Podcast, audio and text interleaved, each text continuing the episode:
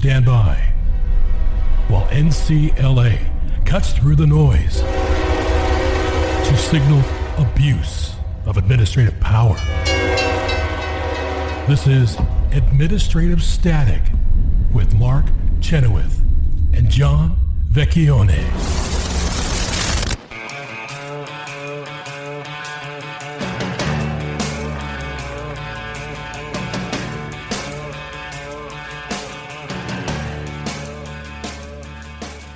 Welcome back to Administrative Static. We are joined again by our colleague Greg Dolan to um, to discuss another amicus brief that we have against the Consumer Product Safety Commission. Um, they're they're protecting the public against consumer products. What's going on with this, Greg?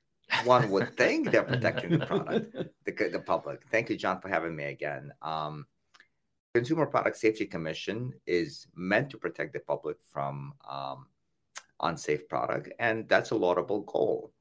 But there are several problems. One, uh, as more as particularly important to us, is that this commission is simply unconstitutionally structured. Uh, it's a laudable goal to do certain things, but you know we don't have dictators or Roman tribunes. We have a democratic system where people are responsible to elected officials, the president. Consumer Product Safety Commission is not. And in fact, in the case where we filed our amicus brief, what's it called?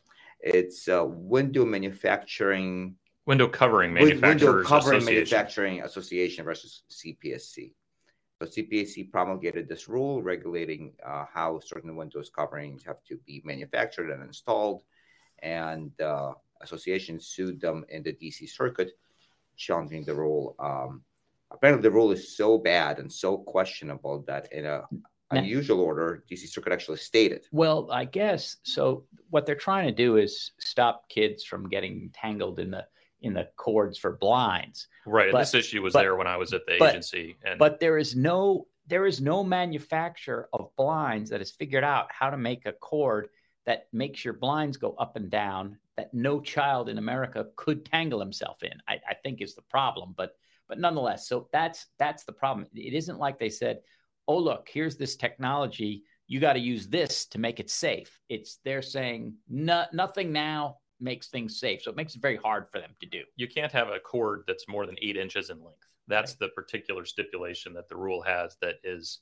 impossible to comply with using the designs that are currently Right. existing. And you know, as we talked about last time I was on the show in a different context when we talked about medical treatment, uh, I mentioned that medical treatment in every context is a cost benefit analysis.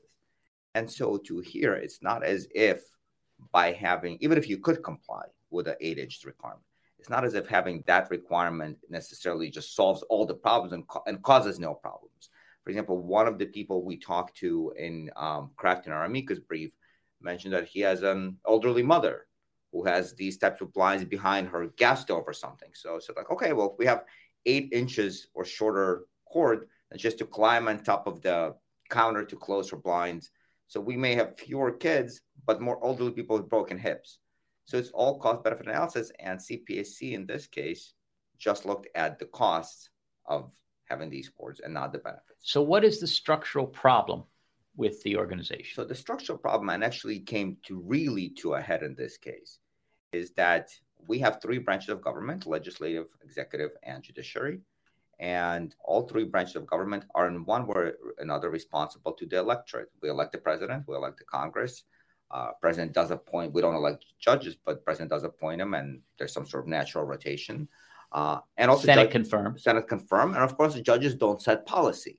Judges adjudicate specific cases. Unlike CPSC, On their good days. right, at least right on their good days, right? This So, is this is a former Judge Dolan here uh, standing up for the judiciary. Exactly. But Judge Dolan never said policy. No. Sure.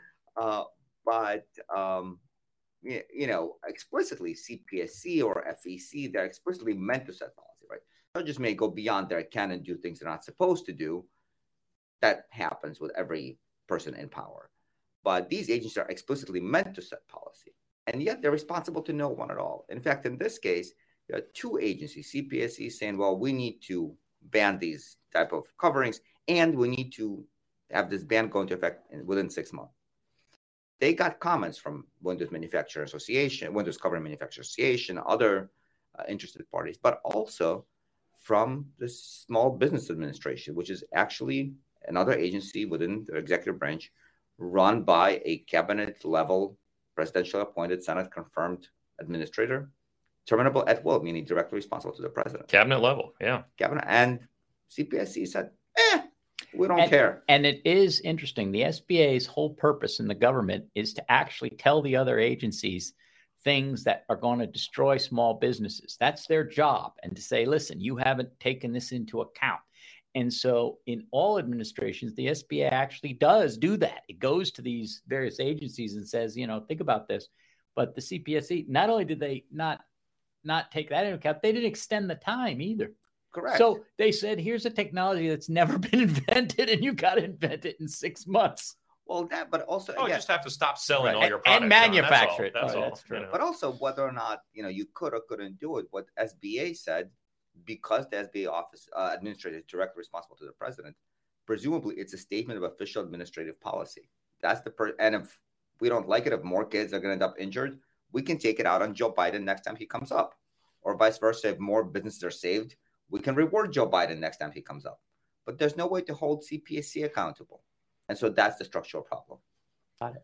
And so, what do we ask? What What do we ask in our brief for? What do we say? So we're not a party to the case. We're an amicus. We're Right. supporting people who are challenging, but we're trying to convince the court that the structure of CPSC is unconstitutional, and therefore any rules promulgated by that agency is unconstitutional. And if they want to continue to exist, they must be basically like the Department of Defense, like the Small Business Administration. They must be answerable to the president.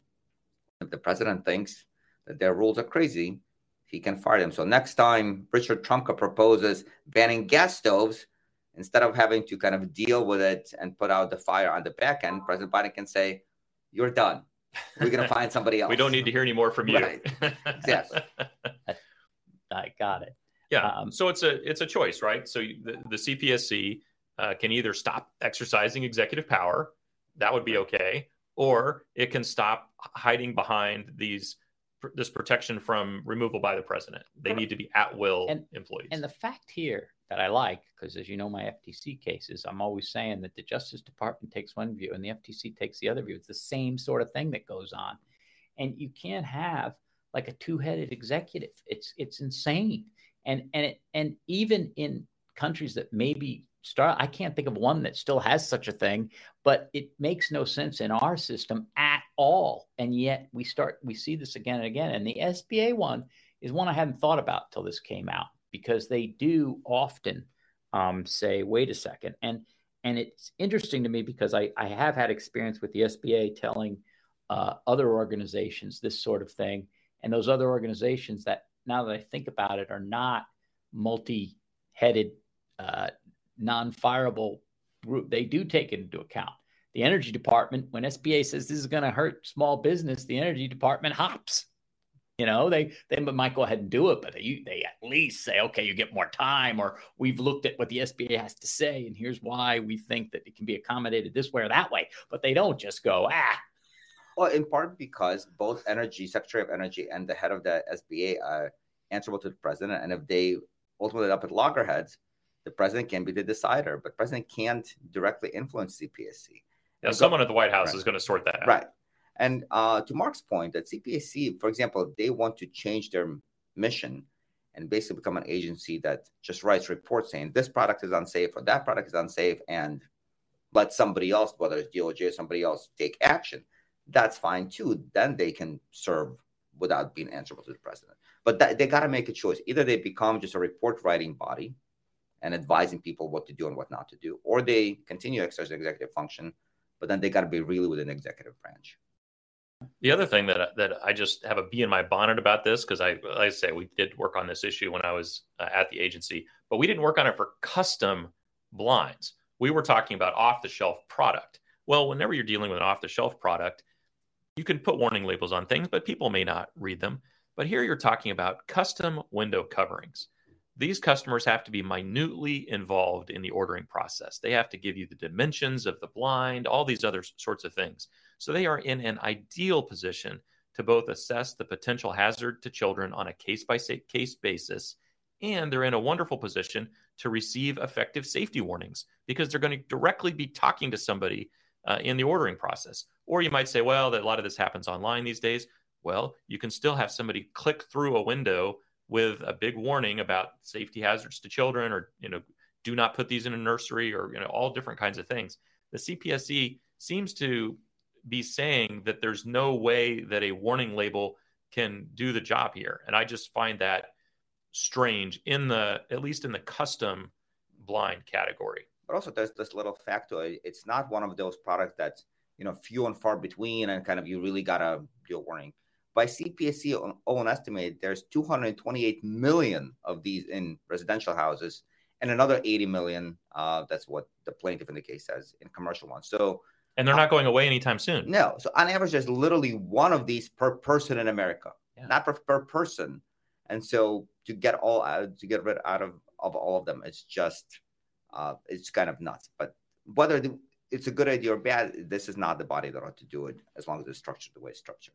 Right. And um, and where was that filed? Which so it's filed in the DC, DC circuit, circuit, but this is not the first time we filed a Breach uh-huh. Johnson CPSC. So we're kind of fighting them all around the country. We fight fighting them in the Fifth Circuit. We're fighting them in the DC Circuit.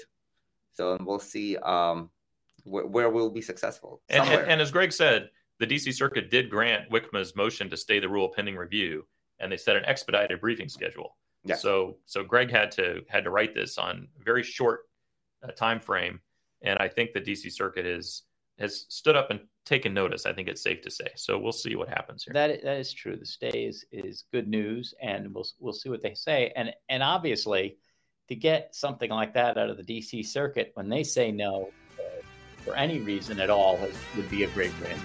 It'd be a great win. Now, I don't think that the DC Circuit's necessarily going to buy the Humphrey's Executor argument. They'll find some other basis to make it game perspective.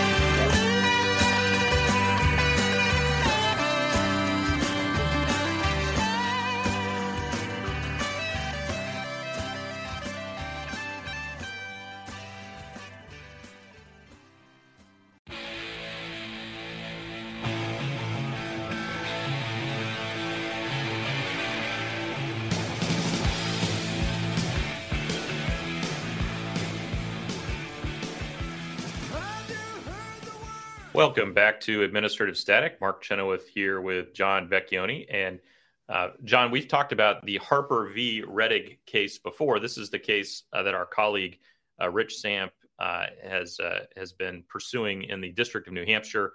Uh, he um, he got a nice victory out of the First Circuit Court of Appeals last year, and our, our other colleague Sheng Li has been working on this this case as well. Uh, this is the case where our client, uh, James Harper, uh, ha- uh, had the IRS go to Coinbase, the cryptocurrency exchange where he had some cryptocurrency, and obtained his private financial records uh, without uh, you know, giving him any notice and without his his permission.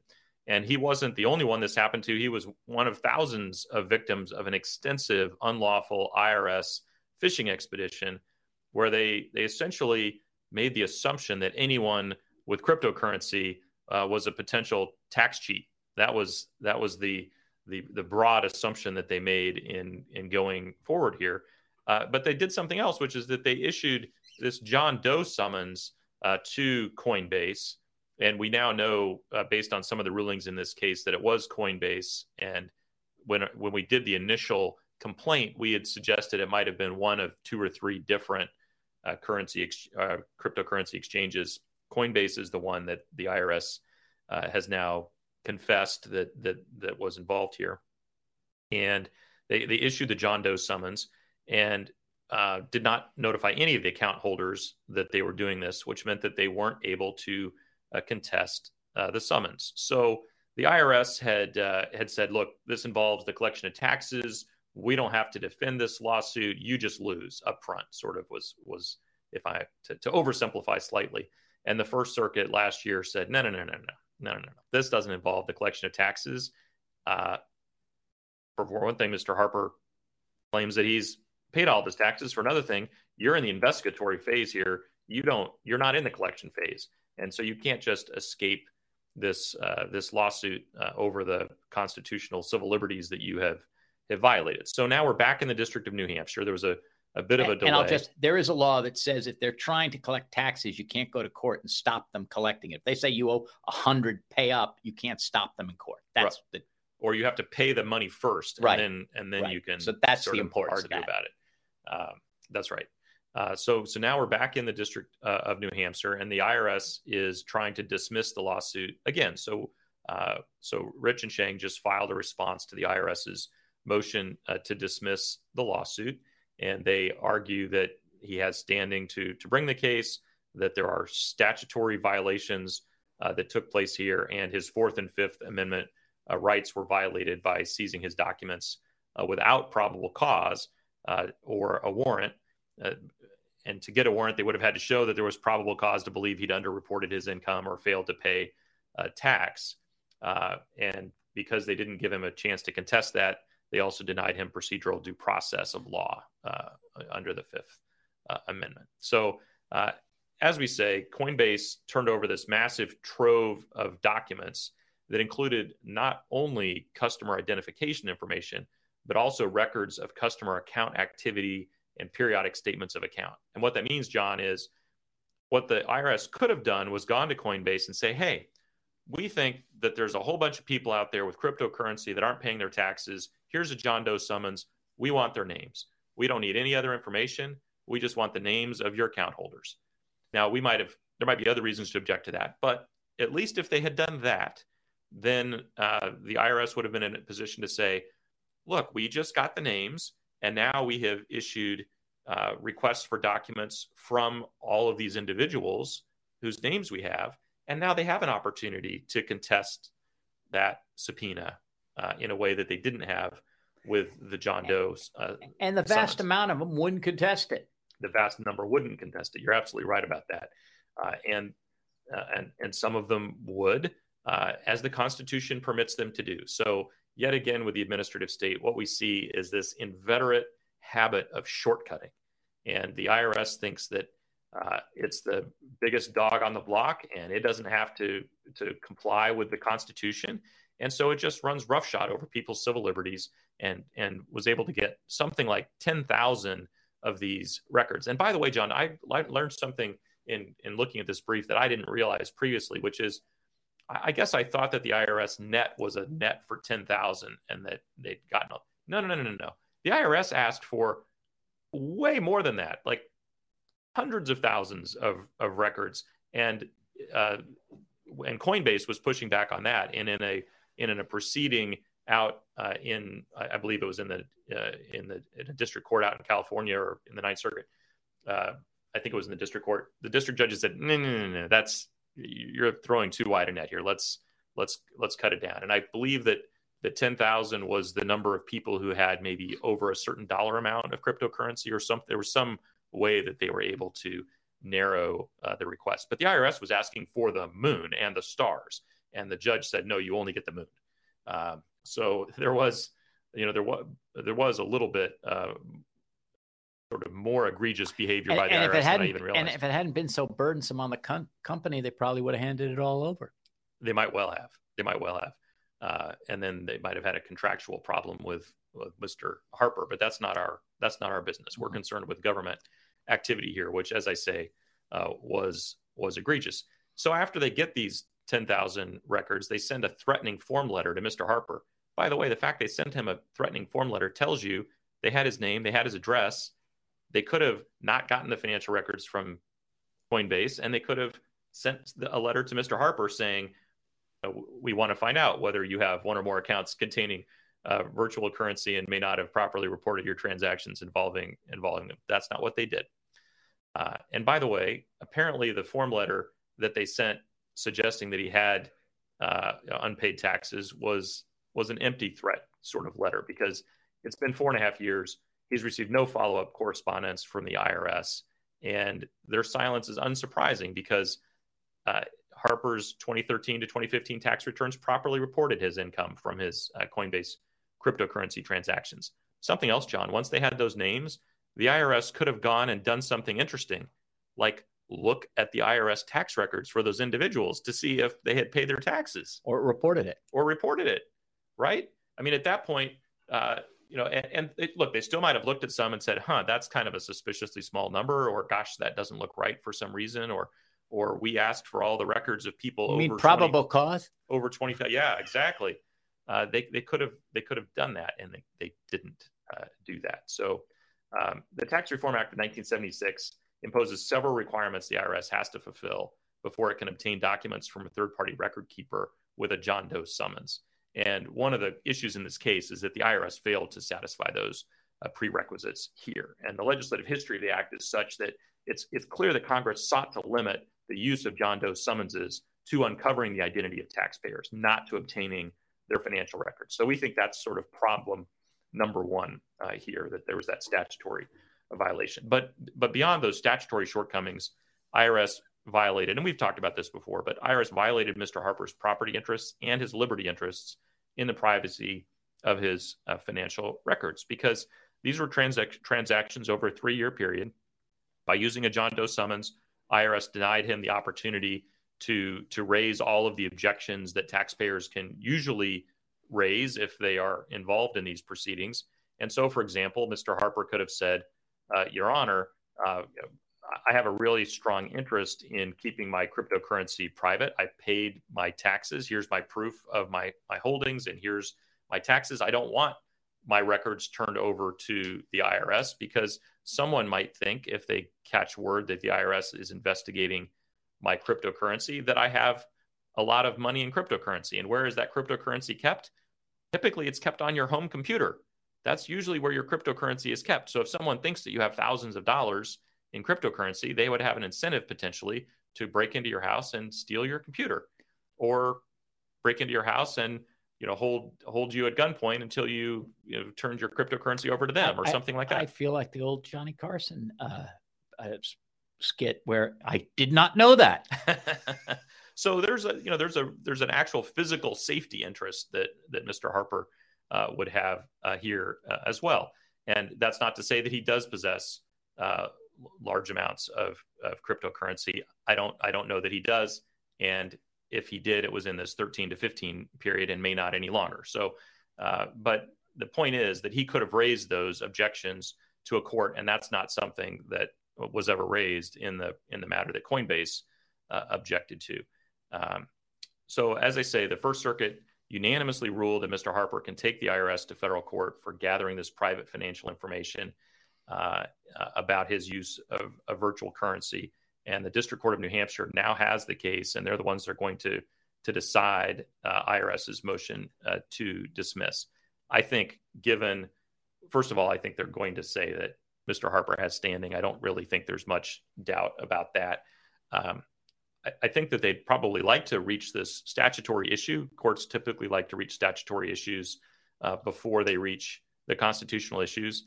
But I think of all the issues in the case, the statutory issues may be the ones that had the most airing already in the Coinbase uh, in the Coinbase proceeding. It was really these Fourth Amendment uh, privacy uh, issues, the the violation of the warrant requirement, the probable cause requirement, and then just the lack of due process of law. You have to give someone notice that you are going to be uh, trying to go after the look. The Fourth Amendment says that you're that your papers and effects are are safe from unreasonable search and seizure. This was an unreasonable search. It was too too big. It didn't have probable cause.